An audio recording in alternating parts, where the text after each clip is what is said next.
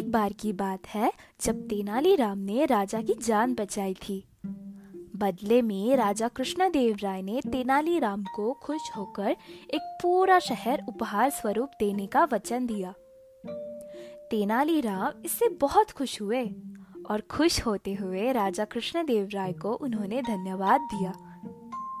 लगभग दो तीन हफ़्ते गुजर गए थे। पर राजा तेनालीराम से किए हुए वादे को बिल्कुल भूल ही चुके थे।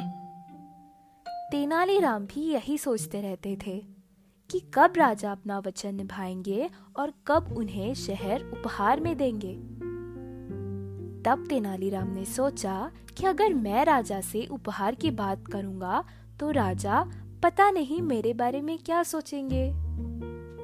तब से तेनालीराम राजा से नगर उपहार में देने की बात कहने का एक अच्छा सा मौका ढूंढ रहे थे। इसी बीच दुबई से एक व्यक्ति दो ऊँट के साथ विजयनगर घूमने आया। नगर के लोगों ने ऊँट के बारे में सुना तो था, मगर कभी उसे देखा नहीं था। इसीलिए सभी नगरवासियों की भीड़ ऊँट को देखने के लिए इकट्ठा हो गई। ये बात राज दरबार तक पहुँच गई। और क्योंकि राजा और तेनालीराम ने भी ऊँट को कभी नहीं देखा था, इसीलिए वो भी ऊँट को देखने पहुँच चुके थे। सब नगरवासी ऊँट को देखकर तरह तरह की बातें कर रहे थे। और राजा भी ऊँट को देखकर बोले, हमने अपनी पूरी जीवन काल में कभी ऊँट नहीं देखा। आज ऊँट को हम पहली दफ़ा देख रहे हैं। तेनालीराम बोले जी जी महाराज, ये कितना बड़ा प्राणी है? राजा बोले हाँ तेनाली, निसंदेह ऊँट एक बहुत अजीब जानवर है। इसकी इतनी ऊँची गर्दन है और पीठ पर दो बड़े बड़े कुबड़ निकले हुए हैं।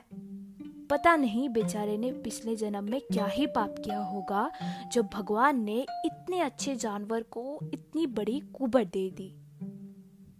राजा की इस बात से तेनालीराम को नगर उपहार में देने वाली बात को कहने का एक अच्छा सा मौका मिल गया। और जैसे कि हर बार तेनाली के पास हर जवाब होता था, इस बार भी उन्होंने राजा की इस बात पर कहा, जी जी महाराज, आपका कहना बिल्कुल सही है। शायद शायद क्या यही हुआ होगा कि ये ऊट भी किसी जमाने में राजा हुआ करता होगा? और इसने भी अपने किसी मंत्री को प्रसन्न होकर उसे एक उपहार स्वरूप कुछ देने का वादा किया होगा, परंतु उसे पूरा नहीं किया होगा।